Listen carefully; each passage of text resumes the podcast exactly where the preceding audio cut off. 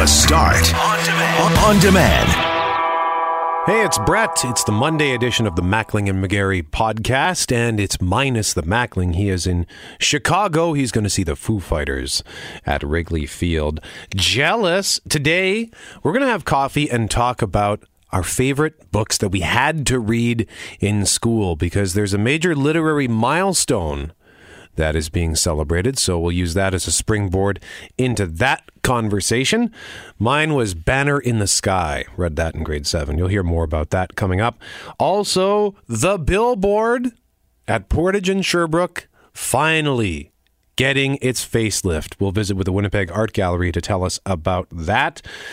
Selling the family cottage. Are more people buying or selling cottages in recent years? And Fruit Share. You ever heard of Fruit Share Manitoba? If you want to get your hands on delicious fruit that's grown right here in the city of Winnipeg, this is the easiest way to do it. We'll tell you how you can get involved. Enjoy the podcast.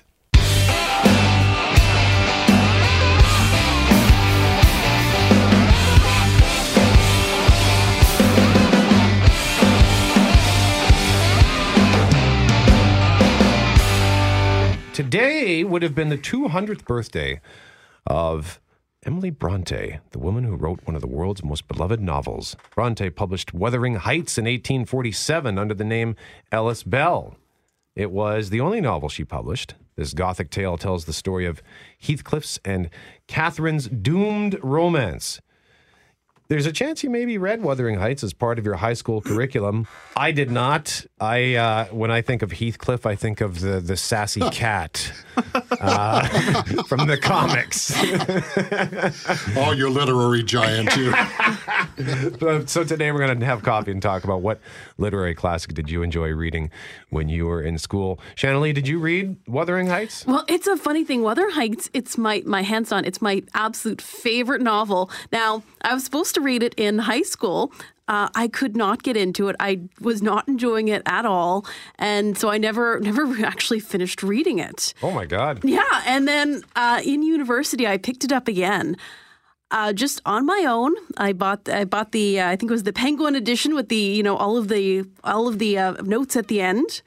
I loved it. I devoured it. It's such a passionate tale. And I'm sorry that I just could not get into it at the time yep. in, in high school.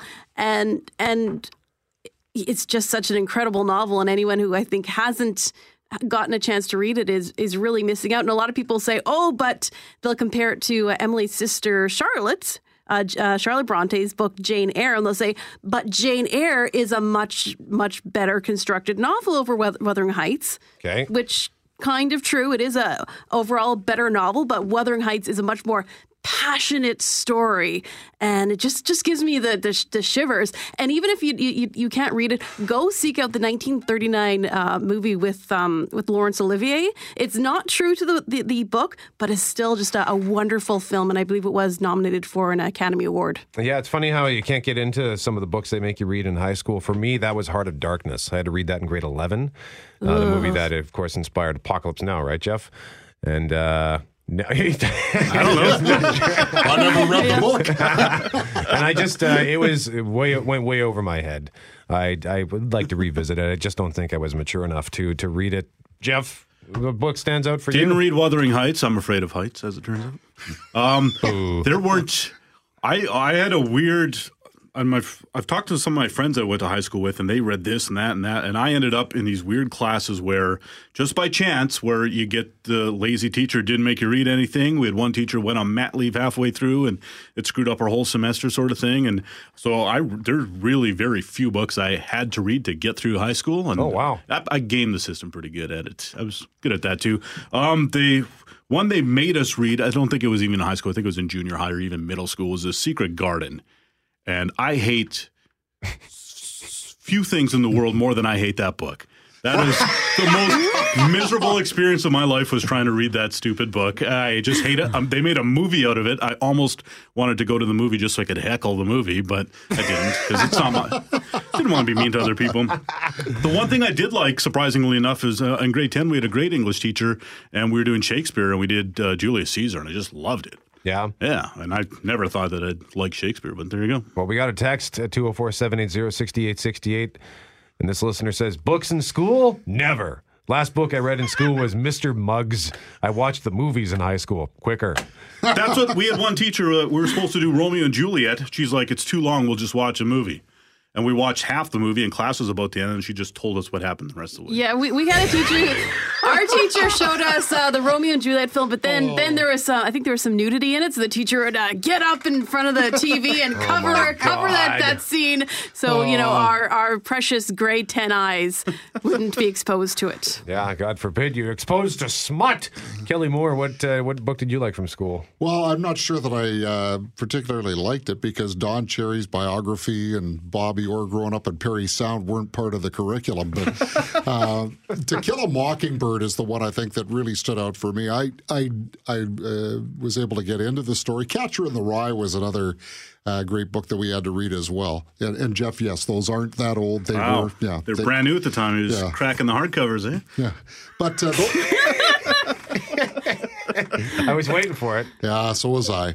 Uh, th- those are the ones that really stand out. And and now, of course, To Kill a Mockingbird has become quite controversial because of the nature of the story. If you've not read the book, uh, it, uh, it it certainly deals with uh, some racist uh, overtones, and I'm not sure. Uh, I, I don't know what the curriculum is today, but I'm guessing To Kill a Mockingbird is not uh, part of uh, the reading club. Yeah, that was one of the books that I had to read. Uh, loved it. I loved In the Heat of the Night. Yeah. And uh, then we watched the movie for that with Sidney Poitier. Uh, they called me Mr. Tibbs. The Underground Railroad was one of them. I think Kelly mentioned a book that Fortier liked in school, right, Jeff Fortier? Yeah, the Catcher in the Rye. Yeah. Holden Caulfield was the uh, main character, and I found him very relatable when I was uh, when I was in high school. So that's how I got I got into it. Um, besides that, I just I wasn't a big reader, so Yeah? I, I don't have much to say on on books really. on books in general. Yeah. Yeah, well, uh, for me, a couple that jump out Brave New World. Uh, I think the author's name is Aldous Huxley. That's right. Yeah. And that book in particular, when was that written? Because he was he like predicted all kinds of things. I think he predicted the TV, sort of. He talked about this bo- this glowing box that would project images. Uh, a lot of people ended up having to read 1984. I, Yes. I read Animal Farm by George Orwell. Right. Have you read that? Yes, and, and 1984 as well. That was way ahead of its time. Yeah. Uh, a lot of listeners weighing in saying 1984 as well. Um, did anyone of you read a book called Banner in the Sky? No. That one doesn't ring a bell. It was, uh, it, I read it in grade seven, I think, in Monsieur Cadieux's class. And it was, uh, it was about this mountain called the Citadel. And uh, I'm just looking at this profile on HarperCollins Canada. It stands unconquered, the last great summit of the Alps. Only one man has ever dared to approach the top, and that man died in his pursuit. Uh, and I, yeah, I just remember being just captivated and thrilled by this book. And we're getting other suggestions here. Something called Cue for Treason. Oh, that was a great book. Oh, I read that in, in, in grade eight, and and then it was, and then kind of got us all into Shakespeare, and and yeah, that oh, I loved that one. Lord of the Flies. That, That was one was good. Yeah. That one was really good. I am David. We read that one in grade eight, and that one kind of starts like introduced uh, introduced to um, concentration camps, and then we did a whole semester all about concentration camps, and it was so eye opening because I never knew what a concentration camp was. Yeah, and that's the great thing about a lot of these books, right? I mean, they're they're just great stories, but they tell such important stories, and you get to look, actually learn things. Hey, isn't that what school's for? Flowers for Algernon. Getting a lot of feedback on that one. You remember that? I didn't read that one, but I heard stuff. Yeah, also made into a film called Charly, which starred Uncle Ben, right? Yes, and uh, uh, it's always sunny in Philadelphia. Did a really good parody episode of that too. Really? Yeah. That's one of your favorite shows, right? Oh, it's so fun. Always Sunny in Philadelphia. uh, John says, great expectations. We have another suggestion here uh, Call of the Wild. Oh, Jack London. That was a great book. Yeah. Yeah, Did you ever read that. Exodus? No. I think it was called Exodus. My friends, they all had to read it. They were in this horrible English class, and they every day they were just like fuming mad about it. And then they're like, "Jeff, what did you do in English?" Oh, we watched Romeo and Juliet. Keep your feedback coming at 204 780 6868. Thank you very much, Shanley Vidal, Kelly Moore, Jeff Braun, and Jeff Forte.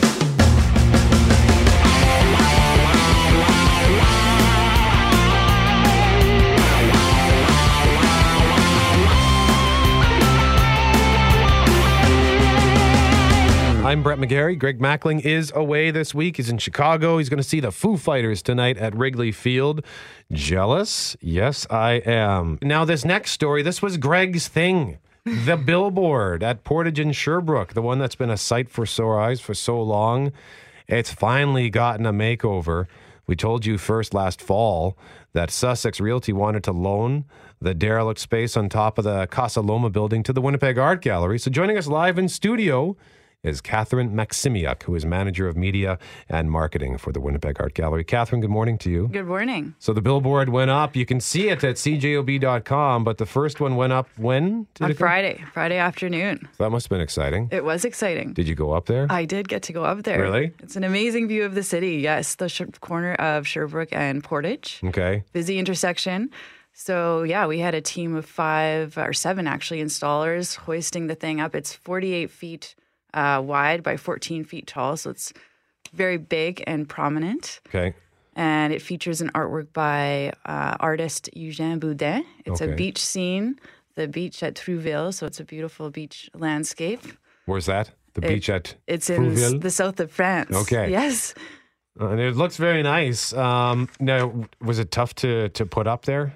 It was. You know, this whole billboard has been a long time coming. And of course, Greg's been covering it because it was a bit of an eyesore for several years. It's so big and on this um, heritage building. So we entered into this partnership with Sussex Realty, which owns the building, and we applied for a permit to get the the sign updated in January, which was rejected. Then we went back to the city and, and made an appeal and got the approval to go ahead. So that was fabulous. And Sussex um, upgraded the framework. But then to find an installer who would actually go up there and do it was a bit of a challenge because it's so high and big. But uh, Caraway Signs came through for us. Well, that's that's great. Uh, how long did it take you to find somebody who would do it? Uh, it was it was a lot of phone calls. yeah, Yeah, yeah. People were they were scared, I guess. I guess so. Yeah, they I- were brave, a gr- brave group of guys. So, how did the partnership with you and Sussex? How did that come about? Well, we approached them about they have another banner on their own building, which is just across from the WAG. Um, they had another sign there that uh, we thought maybe they'd uh, be interested in featuring some art or art related imagery on there. And they said yes. And then also they had this other billboard. So it was just kind of a win win community coming together to share artwork um, right on the streets there. So we're looking at um, switching it up about twice a year and highlighting a variety of artwork. So we actually have on the east side, um, there's two signs on that side. So driving away from downtown, we're going to be putting up a photo of Inuit artist uh, Sinajak. She's a filmmaker. Hopefully, uh, in the next week or so, if weather permits, Okay. we'll be putting that up. And uh, yeah, So, how frustrating was it when the city denied the first application? It, well, we were kind of surprised because it just seemed like such a great uh, solution.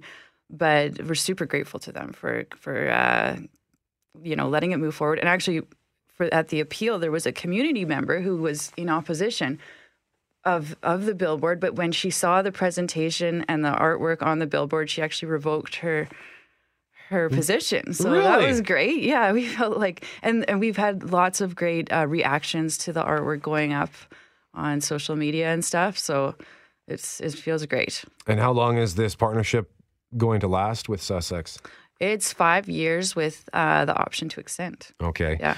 Well, now, in the first time the city shot it down, too, it wasn't, as as memory serves, it wasn't like they were just trying to be sort of bureaucratic. It was just they had to, that this was the rules, right? They Well, had- yes, and because it's a heritage building, there's um, regulations in terms of how large the sign can be. And this particular billboard has been up since before the 50s.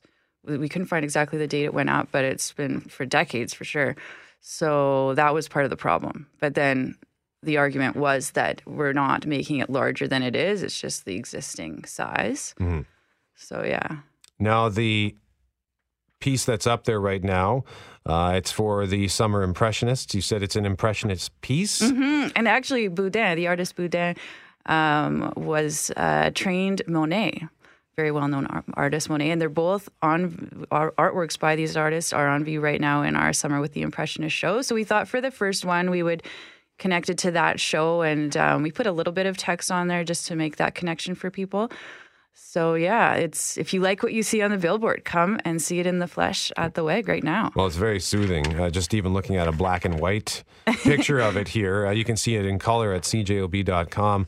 For those who are not, uh, you know, who are ignorant to to art, and uh, I I confess I am one of them. Not because I don't want to learn. I want to learn. I'm trying to get cultured and, and stop being an uncultured lout. But you don't have to feel that way because you just, if you come, you have your own personal experience with the art, and that's all that matters, right? You don't have to know anything.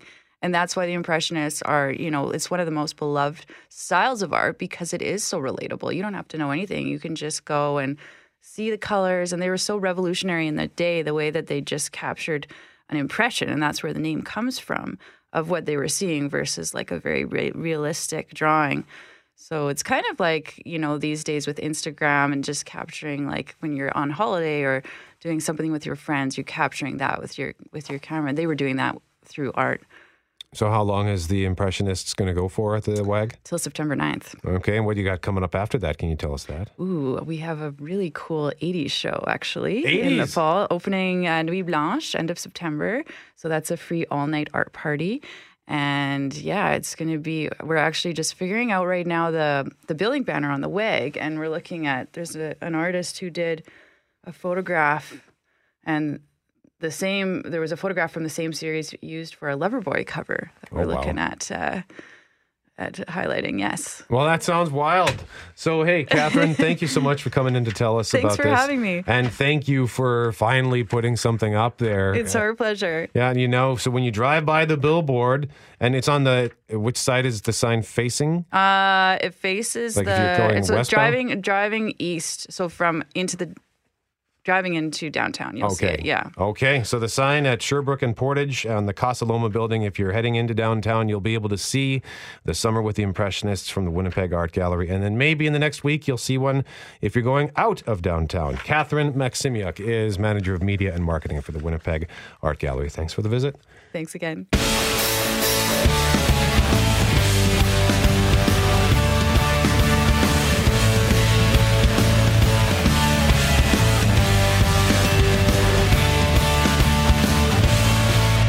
Do you have access to a summer cottage?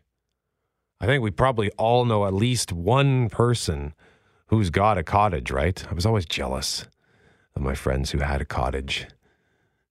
I had one buddy with a cottage out in Winnipeg Beach, another one with a cottage just a few clicks up the road in Sandy Hook.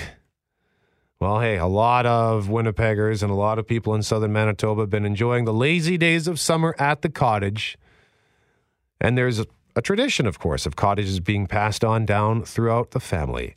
But not everyone is able to make the most of owning a summer getaway due to time, upkeep, or taxes. So today we wanted to talk with an expert on buying and selling summer cottages. We're joined live on 680 CJOB this morning by Chris Neufeld, realtor and managing broker for Interlake Real Estate. Chris, good morning to you. Hey, how you doing? I'm doing very well. How are you? I'm fine. So, as far as cottages, are more people selling cottages in recent years? I think we have more people selling for sure because I think the demographics of our population is is causing people uh, who are a little bit older to uh, to rethink their cottage life, and so as a result, there's a fair bit available. And when you say that they're having to rethink their cottage life, what what do you mean? What's going on there? Well, of course, you know the baby boomers are getting in uh, older, like myself, into the 60s and even 70s, and and so uh, you know cottage life. There is a certain amount of work and maintenance and upkeep and cost to having a cottage, and so um, uh, so they're uh, deciding to uh, either sell the cottage or, like you said earlier, pass it down to somebody within the family. So, how does that work? If you you've got a cottage in the family, uh, say it's your parents or whatever, gets passed down to you, is it an easy transition? Like, how does that work? Well, I think it can be easy, and keep in mind, I'm not a lawyer or an accountant, so you, you probably need both of those in order to get the transaction done. Because if you're passing it down to children, or if siblings are kind of divvying it up, then of course there might be uh, some some people that would not be interested in it, and some that wouldn't would. So then you'd have to deal with the lawyer in terms of getting the title into the person's name that actually wanted the cottage, and the money into the pre- people's name that didn't. So. Um, yeah, you probably need to consult an accountant and a lawyer. Um, the best thing that I can tell people is that they keep records of what they own and what they've spent. So if you uh, if you have good records, then it can be quite easy. If you have uh, you know poor records of the initial transaction and of course the expenses that you incurred during the time that you own the cottage, then it might be a little more difficult. I know you said uh, you know this is probably another question maybe for a lawyer, but just asking you in case you know if if I do get a cottage passed down to me, do I have to pay? Is there like a tax I have to pay? Well, um, as you know, um, anytime that there's an increase in value in anything, any kind of an investment, CRA is going to be standing there with their hand out, looking for uh, looking for their share. So, certainly, if there's a gain in the value of the cottage, uh, yes, you would be exposed to taxes for sure. Chris Neufeld is our guest, realtor and managing broker for Interlake Real Estate. We talked about who is selling them. You said as the baby boomers age, they're looking to sell. Who's buying? Well, we've got middle-aged people that are buying. Uh, we've got people that uh, have had cottage experience as children and they want to repeat that for their children.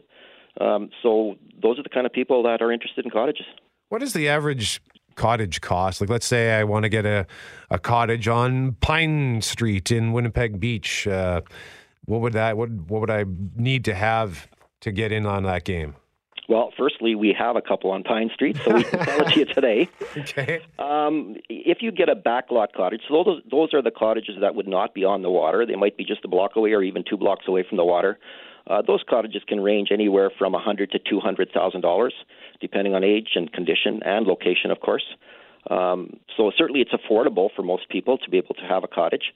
Um, if you were looking at waterfront cottages, then you're probably in the two to four hundred thousand dollar range. Wow. And then if you get into the uh, like what what areas are tend to be more expensive in terms of cottage country? Well, as you get closer to the city, they're usually more expensive. So if you if you looked at the city and just kind of drew a, a radius around the city, the farther out you would get, the, the, the least expensive they would be. So Winnipeg Beach would be probably in the higher price range, although there are many cottages in Winnipeg Beach that are older, smaller, um, maybe on smaller lots that are very reasonably priced. And then as you move north, let's say to Balaton Beach, which is close to Riverton, or if you move to Grindstone, which is a provincial park, uh, part of the Hecla uh, provincial park, uh, you know, then they then they're reduced in price. Have you ever experienced a situation where family, like say, you know, parents and and their their grown adult children, they all go in on a cottage, and then there are problems as a result? I haven't seen it. Um, I mean, that, that that doesn't mean it isn't happening, but no, I haven't seen that. And of course, uh, what I have seen though is that uh, that um, the the parents will have a cottage in a certain area, and then as the children have children, so the grand uh, the grandkids of those parents, um, you know, as they grow into uh, uh, kind of a cottage buying age, then they buy their own cottage. Very often, they don't want to necessarily be in the same cottage as their parents, so they buy a cottage down the street. All right, Chris Neufeld. Hey, thanks for for giving us some insight. Like I said, I'm uh, jealous of those who have the cottages, but yet at the same time, I, I think I'm probably too lazy to do the upkeep. So it's a good thing I don't have one. Hey, we've had perfect cottage weather this summer. It's been great. Last summer was great. No mosquitoes in the Interlake um, it's it's a great time to own a cottage. Chris Neufeld, thank you so much for joining us, realtor and managing broker for Interlake Real Estate. And I'm just pulling up their website right now. It is simply interlake.mb.ca. If you're looking to get in on the cottage game, folks at Interlake can help you out. And yeah, I, because I know. Like I can't tell you, there are a few times where I've asked my buddies, "Hey, you want to go golfing on the weekend?" No, I, I gotta I got to drive out to the cottage to cut the grass. So I salute. If you've got a cottage and it's your thing, then good for you. I just, I the uh, the upkeep alone would be enough to chase me away. But I'm happy to come sit on the deck with you and have a beer.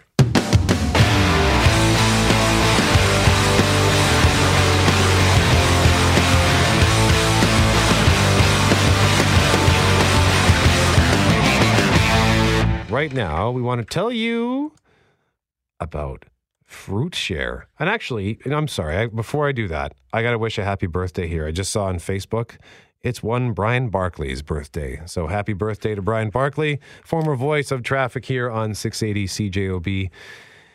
Do you have a raspberry bush dripping with too many berries for you to pick? Or a crabapple tree that's become a burden to harvest? Are you worried it's gonna all to go to waste?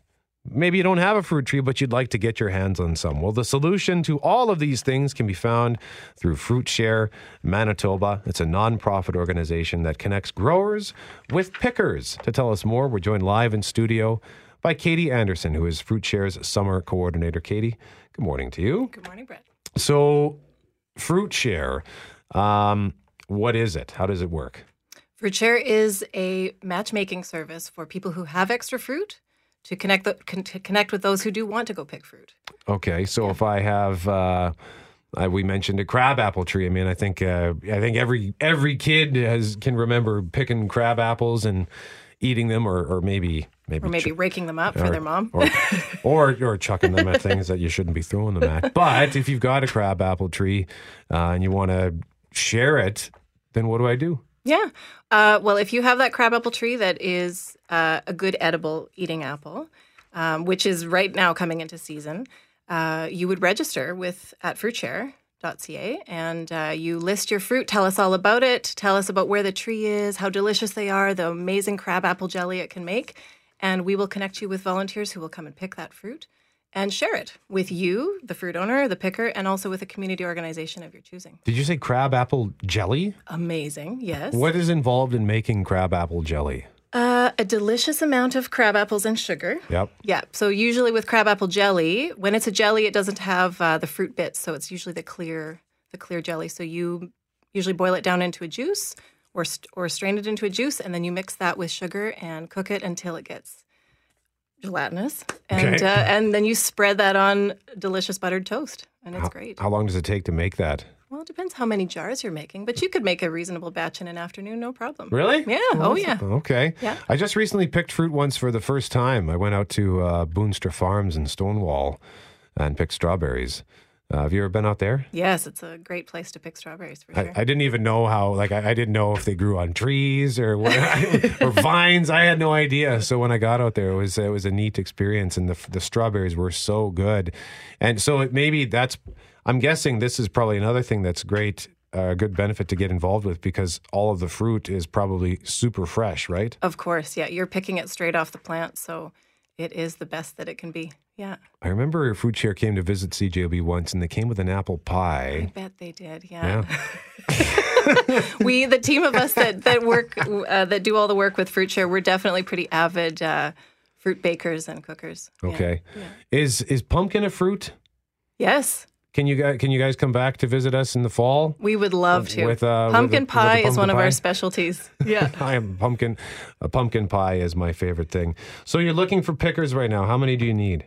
Oh, anybody who wants to pick, there is more than enough fruit for everyone. I'm sure as you drive around Winnipeg at this time of year, you can see all the fruit popping out of people's backyards. It's it's everywhere. So um, we always we always have enough fruit for everyone. So what kind of fruit are people growing? Like is like are these things that people are growing because they've planted it or just because that they happen to have a a crab apple tree that's just on the property? There's a couple different uh, reasons people come to us. Sometimes folks have uh, intentionally had an apple tree or a big rhubarb patch uh, or raspberry patch in their backyard for years, and they've maybe got to a point or an age where it's too difficult for them to manage and they need help with it. Um, sometimes people have moved into a property where there just was that fruit on the property, the new house they bought, and they're not that interested and they want someone to come and just take it.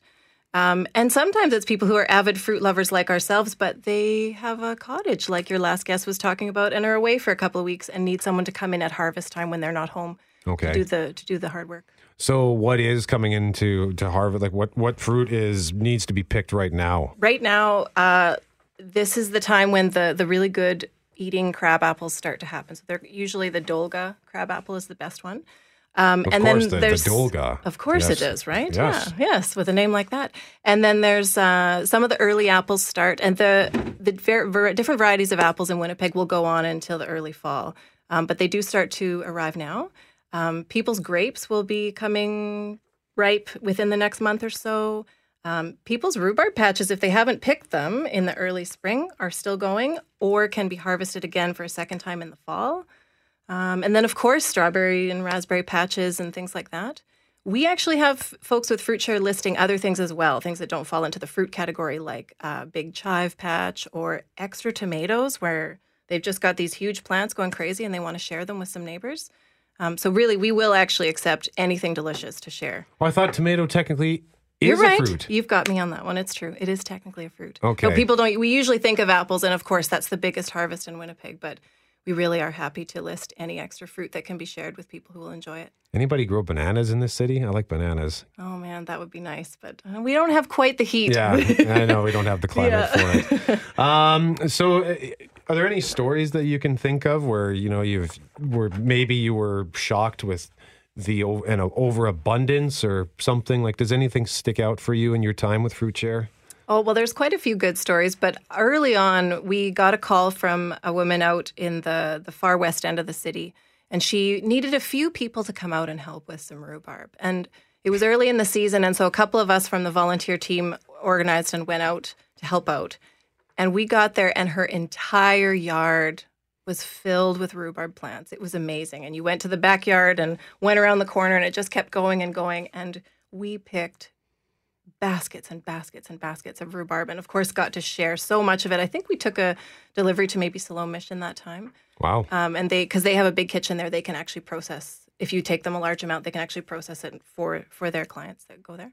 Yeah. Um, but it was just an incredible yard, and she was such a proud fruit owner. It was so great. She just needed help, Yeah. obviously harvesting an entire yard of, of fruit. And what's it cost to to be a member with Fruit Share Manitoba? Ten seventy five for the year, and you can list as many fruit pickings as you'd like, and you can also attend pickings uh, for that same membership fee. So if you have an apple tree and it's too much for you, but then you want to go and pick um, vegetables at the end of the year when we we sometimes have some vegetable harvests in the fall, you could go and do that, and it's- all part of the same membership fee. So if I want to, if I don't have access to fruit in my yard, I can I join Fruit Share to then go pick fruit elsewhere just for myself, or like are you picking it for the membership as a whole? How Oh no, work? no. When you go to the picks, or yeah, so you go out on the pick, um, and you usually we ask people to share it equally three ways. So the first, of course, is if the fruit owner wants a portion. Yeah. Usually they have more than they want and they don't want it, but of course they're op- they're they're welcome to it. So the first third would go to the fruit owner.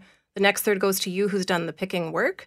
And then ideally, the other third goes to a community organization of your choosing. So it could be a food bank, it could be a local daycare, it could be a senior's home, anywhere that a community, like sort of someone else who wouldn't have access to that food otherwise, can enjoy it as well. So the website is fruitshare.ca, but you're also uh, you also have something called Fruit Connect. That's right. What's that? Yeah, so fruitshare.ca is our original website, and that's where you can get all sorts of information about what we do and check out recipes and our blog. Fruitconnect.fruitshare.ca is our matchmaking service. So that's where you register your actual fruit and you tell us all about how lovely and delicious it, delicious it is. And it's also where you sign up as a picker to see those picks listed and pick your make your choosings about where you want to go and pick.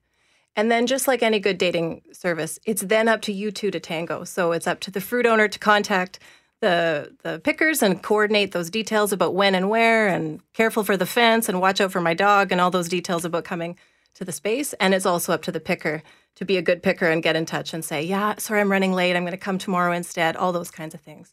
So Okay. And again, where do I go for that? fruitconnect.fruitshare.ca. All right, Katie Anderson, Fruit Share's summer coordinator, Fruit Share Manitoba. Once again, it's only ten seventy five for the year membership, and you get access to so much delicious fruit, and it's all fresh. And that now I'm hungry. So, Katie, thank you. Thanks, Brett. The Start on Demand is available on Apple Podcasts, Google Podcasts, and anywhere you find your favorite podcasts.